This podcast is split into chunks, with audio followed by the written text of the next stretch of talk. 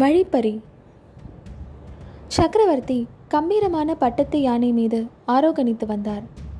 அவர் நெடுங்காலத்திற்கு பிறகு மாமல்லபுரத்திற்கு வந்ததாலும் முன்னறிவிப்பு இல்லாமல் எதிர்பாராத விதமாக வந்ததாலும் நகரவாசிகள் பட்டத்து யானையை சூழ்ந்து கொண்டு அளவில்லாத ஆரவாரங்களை செய்தார்கள்.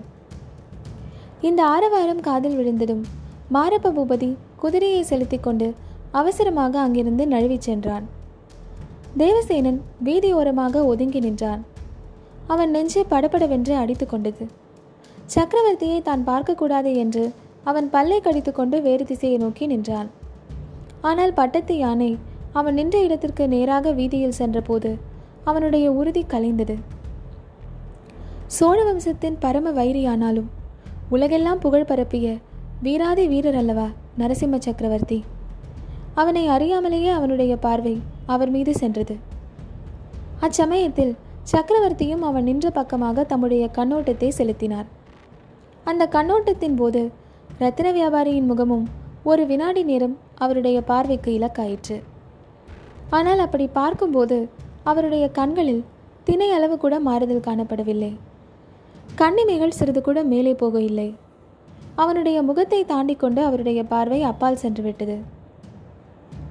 பட்டத்து யானையும் மேலே சென்றது. ரத்தின வியாபாரி பெரும் ஆபத்திலிருந்து தப்பியவன் போல் ஆழ்ந்த பெருமூச்சு விட்டான். ஜனக்கூட்டம் எல்லாம் போகும் வரைக்கும் சற்று நேரம் அங்கேயே நின்று அவன் யோசனை செய்து கொண்டிருந்தான். அவன் உள்ளத்தில் பெரிய ஒரு குழப்பமே உண்டாயிற்று. முக்கியமாய் மாரப்ப பூபதியை அங்கே சந்தித்ததை எண்ணிய போது நெஞ்சம் துணுக்கமுற்றது. சித்தப்பாதான் இப்போது சோழ நாட்டு சேனாதிபதியாமே. அவருடைய துரோகத்திற்கு கூலி கிடைத்து விட்டதா? தன்னிடம் ஏன் அப்படி பேசினார்? ஒருவேளை அடையாளம் கண்டு கொண்டிருப்பாரா? அந்த பெண் உண்மையில் சக்கரவர்த்தியின் குமாரிதானா? அப்படியென்றால் தன்னிடம் எதற்காக பெயரை மாற்றி கூறினாள்? அரண்மனைக்கு வரும்படி ஏன் வற்புறுத்தி சொன்னாள்? நாலு புறத்திலும் தன்னை அபாயங்கள் சூழ்ந்திருப்பதாக தேவசேனனுக்கு தோன்றியது. இனிமேல் மாமல்லபுரத்தில் இருந்தால் விபரீதங்கள் நேரலாம் என்று நினைத்தான். மேலும் அருள்மொழி தேவியை பற்றி மாரப்ப பூபதி மர்மமாக சொன்னதை நினைத்தபோது அவனுடைய நெஞ்சு துடித்தது. முதலில் உறையூருக்கு போய் அன்னையை பார்க்க வேண்டும். மற்ற காரியங்களையெல்லாம் பிறகு பார்த்து கொள்ளலாம். மாமல்லபுரத்தில் ஒரு குதிரையை வாங்கி கொண்டு உறையூருக்கு போகலாம் என்ற உத்தேசம் விக்ரமனுக்கு இருந்தது. அந்த உத்தேசத்தை இப்போது கைவிட்டான். குதிரை வாங்குவதற்கு பிரயத்தனம் செய்தால் அதனால் என்ன விளையுமோ என்னவோ. மாரப்பன் மறுபடியும் தன்னை பார்த்துவிட்டால் அவனிடமிருந்து தப்புவது கஷ்டமாகலாம். நல்ல வேளையாக அந்த சமயத்திலேயே சக்கரவர்த்தி வீதியிலே வந்தார். அருள்மொழியை பற்றி மாரப்பன் ஏதோ சொன்னதும் தான் பதறிவிட்டது விக்ரமனுக்கு ஞாபகம் வந்தது. ஒருவேளை தன்மேல் சந்தேகம் கொண்டு உண்மையை கண்டுபிடிப்பதற்காகத்தான் அப்படி வஞ்சகமாக பேசினாரோ? இன்னும் ஒரு வினாடி பொழுது சக்கரவர்த்தி வராமல் இருந்திருந்தால் சித்தப்பா தன்னை கண்டுபிடித்திருப்பார். கண்டுபிடித்து என்ன செய்திருப்பாரோ என்பது மறுபடியும் விக்ரமனுக்கு நினைவு வந்தபோது அவனை என்னவோ செய்தது. மாமல்லபுரத்திற்கு அவர் எதற்காக வந்திருக்கிறார்? இங்கே என்ன செய்து கொண்டிருக்கிறார்? எதுவாக இருந்தாலும் அவர் இப்போது இங்கே இருப்பது ஒரு விதத்தில் நல்லதாக போயிற்று.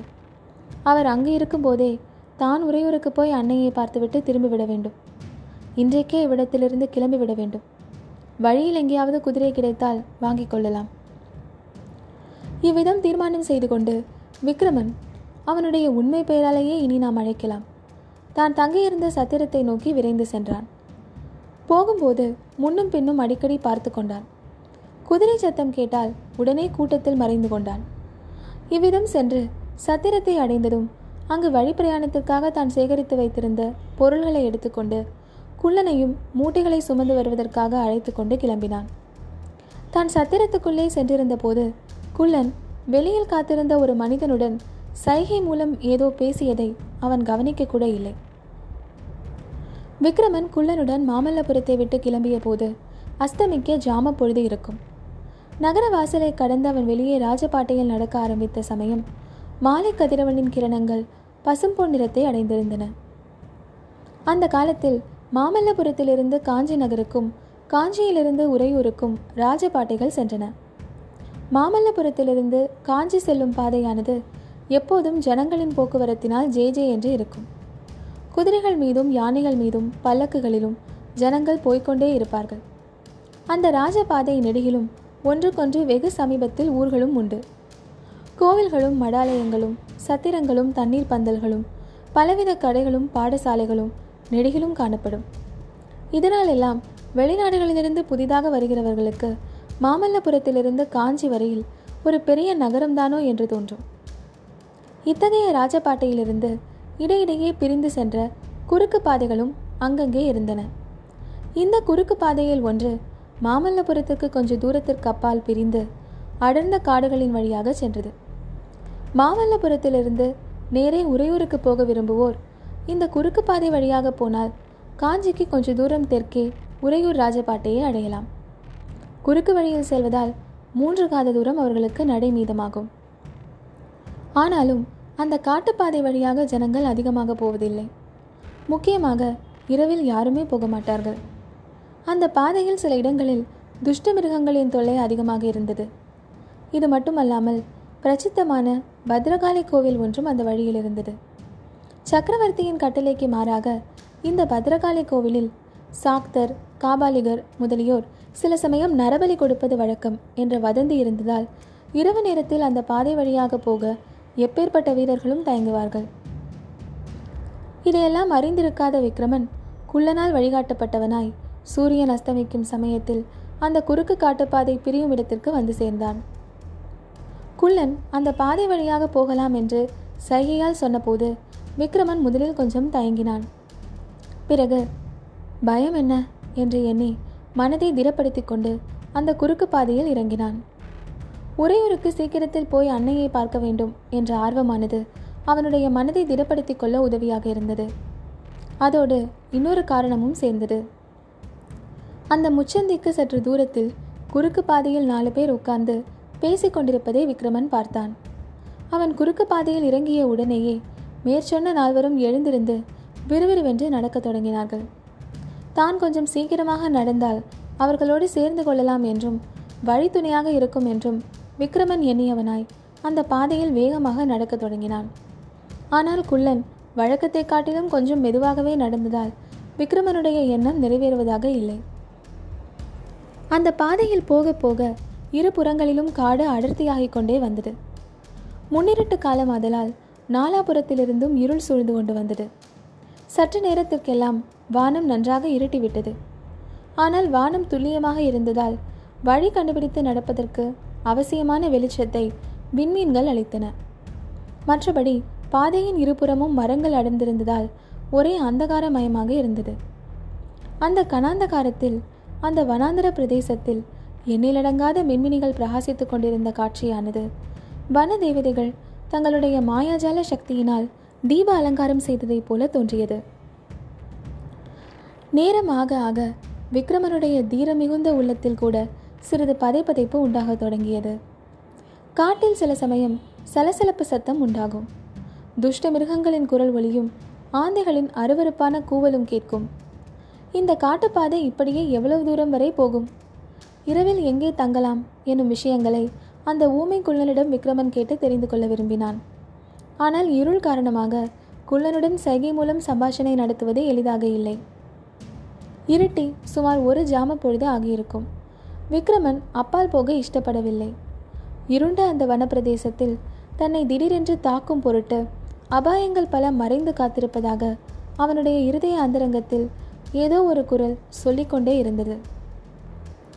திரும்பி ராஜபாட்டைக்கே போய்விடலாமா என்ற எண்ணம் உண்டாயிற்று. போக போக இந்த எண்ணம் ரொம்பவும் வலுப்பட்டது. மேலே நடக்க அவனுடைய கால்கள் மறுத்தன. குள்ளனுடைய தோலை தட்டி நிறுத்தி தானும் நின்றான். அவன் நின்ற அதே சமயத்தில் எங்கேயோ வெகு தூரத்தில் டக் டக் டக் டக் என்று குதிரையின் காலடி சத்தம் கேட்டது. குள்ளன் அதை கூர்ந்து கவனிப்பதை பார்த்ததும் விக்ரமனுக்கு உண்டான ஆச்சரியத்திற்கு அளவே இல்லை. இவன் செவிடனாக இருந்தால் அவ்வளவு லேசான சத்தம் எப்படி இவனுக்கு கேட்டது? உடனே விக்ரமன் தன் அறையில் மேலங்கியினால் மறைக்கப்பட்டு கட்டி தொங்கிய உடைவாளை பளிச்சென்று கையில் எடுத்தான். அந்த கார் இருளில் நெய் தடவி தீட்டப்பட்டிருந்த கத்தியானது பல பலவென்று மின்னிற்று. விக்ரமன் குள்ளனுடைய தலையிலிருந்த பரட்டை முடியை ஒரு கையினால் பற்றி கத்தியை ஓங்கி, "அடே, உண்மையை சொல்லு. நீ நிஜமாக செவிடன் தானா? உனக்கு காது கேட்பதில்லையா? உண்மையை சொல்லாவிட்டால் இங்கே இந்த க்ஷணமே இந்த வாளுக்கு பலியாவாய் என்றான். குள்ளன் உரத்த குரலில் சிரித்தான்.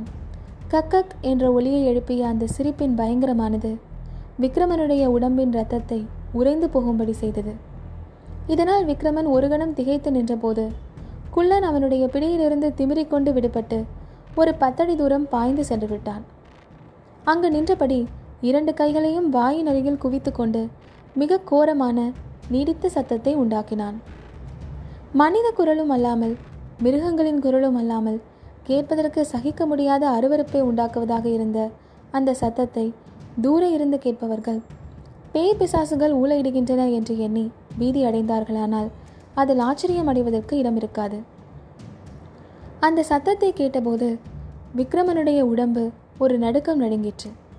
ஆனாலும் உடனே அவன் சமாளித்து கொண்டு அந்த க்ஷணமே அந்த குள்ளனை வெட்டி கொன்று விடுவது என்ற தீர்மானத்துடன் பாய்ந்து சென்றான். அதே சமயத்தில் பாதையில் ஒரு பக்கத்திலிருந்து மரங்களின் மறைவிலிருந்து 4 பேர் பாய்ந்து ஓடி வந்தார்கள். அவர்களுடைய கைகளில் கத்திகளை கண்டதும் விக்ரமனுக்கு நெஞ்சில் பழையபடி துணிவும் தைரியமும் பிறந்தன.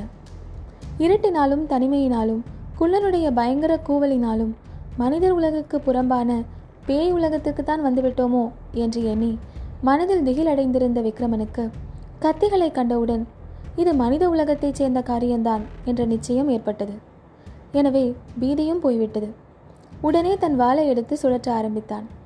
வந்த 4 விக்ரமனை ஏக காலத்தில் தாக்கத் தொடங்கினார்கள். விக்ரமன் சக்கராகாரமாக சுழன்று அவர்களுடன் போரிட்டான். அவனுடைய கத்தியின் முதல் வீச்சிலேயே ஒருவன் படுகாயப்பட்டு கீழே விழுந்து விட்டான். இன்னொருவனுடைய கத்தி அடிபட்டு தூரப் போய் விழுந்தபோது குள்ளன் மேலே விழுந்தது. அவன் வீலென்று கத்திக்கொண்டு தரையில் சாய்ந்தான். கத்தி சண்டையில் விக்ரமன் சாதாரண மனிதன் அல்ல என்று தெரிந்து கொண்ட மற்ற 2 மிகவும் எச்சரிக்கையுடன் அவனுடைய கத்தி வீச்சுக்குள் வராமல் தூர நின்றே சண்டையிட்டார்கள். அவர்கள் திரும்பி திரும்பி பார்த்ததிலிருந்து யாரையோ அவர்கள் எதிர்பார்த்ததைப் போல தோன்றியது. அதற்கு தகுந்தாற்போல் குதிரை காலடி சத்தம் அதிவிரைவாக நெருங்கி வந்து கொண்டிருந்தது. வெகு சீக்கிரத்தில் குதிரை வந்துவிட்டது. குதிரையின் மேல் ஓங்கிய கத்தியுடன் ஒரு வீரன் உட்கார்ந்திருப்பது நட்சத்திர வெளிச்சத்தில் மங்கலாக தெரிந்தது. விக்ரமனுடன் போரிட்டவர்களில் ஒருவன் எஜமானே சீக்கிரம் என்று கத்தினான். குதிரையின் மேல் வருகிறவன் இவர்களுடைய எஜமானன் போல நம்முடைய முடிவு நெருங்கிவிட்டது என்று எண்ணினான் விக்ரமன். ஏற்கனவே அவன் சண்டையில் களைப்புற்று வந்தான். இருந்தாலும் இந்த 2 பேரையும் எப்படியாவது சமாளிக்கலாம் என்ற நம்பிக்கை இருந்தது. ஆனால் குதிரையின் மேல் புதிதாக வந்த 3வது மனிதனோடு எப்படி சண்டையிட்டு சமாளிக்க முடியும்? விக்ரமனது உள்ளத்தில் அன்னையை பார்க்காமல் போகிறோமே என்ற எண்ணம் உதித்தது. பல்லக்கில் இருந்த கனிவு ததும்பிய பெண்களுடன் தன்னை பார்த்து பேசிய பெண்ணின் நினைவும் வந்தது. உடனே பட்டத்து யானை மேல் வந்த சக்கரவர்த்தியின் முகம் அவன் மனக்கண்ணின் முன் தோன்றியது.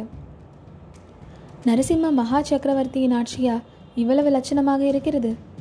பல்லவ சாம்ராஜ்யத்தில் வழிப்பறியும் கொள்ளையுமா என்று நினைத்தான். இப்படிப்பட்ட சக்கரவர்த்தியா நமது சோழ நாட்டை ஆள்கிறார் என்ற எண்ணத்தினால் உண்டான ஆத்திரத்துடன் கத்தியை ஓங்கி வீசினான். இருவரில் ஒருவன் வீழ்ந்துவிட்டான். அதே சமயத்தில் குதிரை மீது வந்த வீரன் தன்னுடைய கத்தியை இன்னொருவன் மீது செலுத்த அவனும் மாண்டு விழுந்தான். விக்ரமனுக்கு உண்டான வியப்புக்கு அளவே இல்லை. அவ்வீரன் தன் மீது வீச வேண்டிய வாளைத்தான் தவறுதலாக அவன் மீது செலுத்திவிட்டானோ என்று நினைப்பதற்கில்லை. ஏனெனில் தான் மேலங்கி அணிந்திருந்ததாலும் அவர்கள் வெறும் உடம்பினராக இருந்ததாலும் எளிதில் அடையாளம் கண்டுபிடிக்கக்கூடியதாக இருந்தது. அப்படியென்றால் இந்த வீரன் யார்? இவர்களால் எதிர்பார்க்கப்பட்டவன் இல்லையா? அச்சமயம் குதிரை மேலிருந்து கீழே குதித்த அவ்வீரன், ஐயா நீர் யார்? இந்த இருட்டில் தனி வழியே வந்த காரணம் என்ன என்று வினவினான்.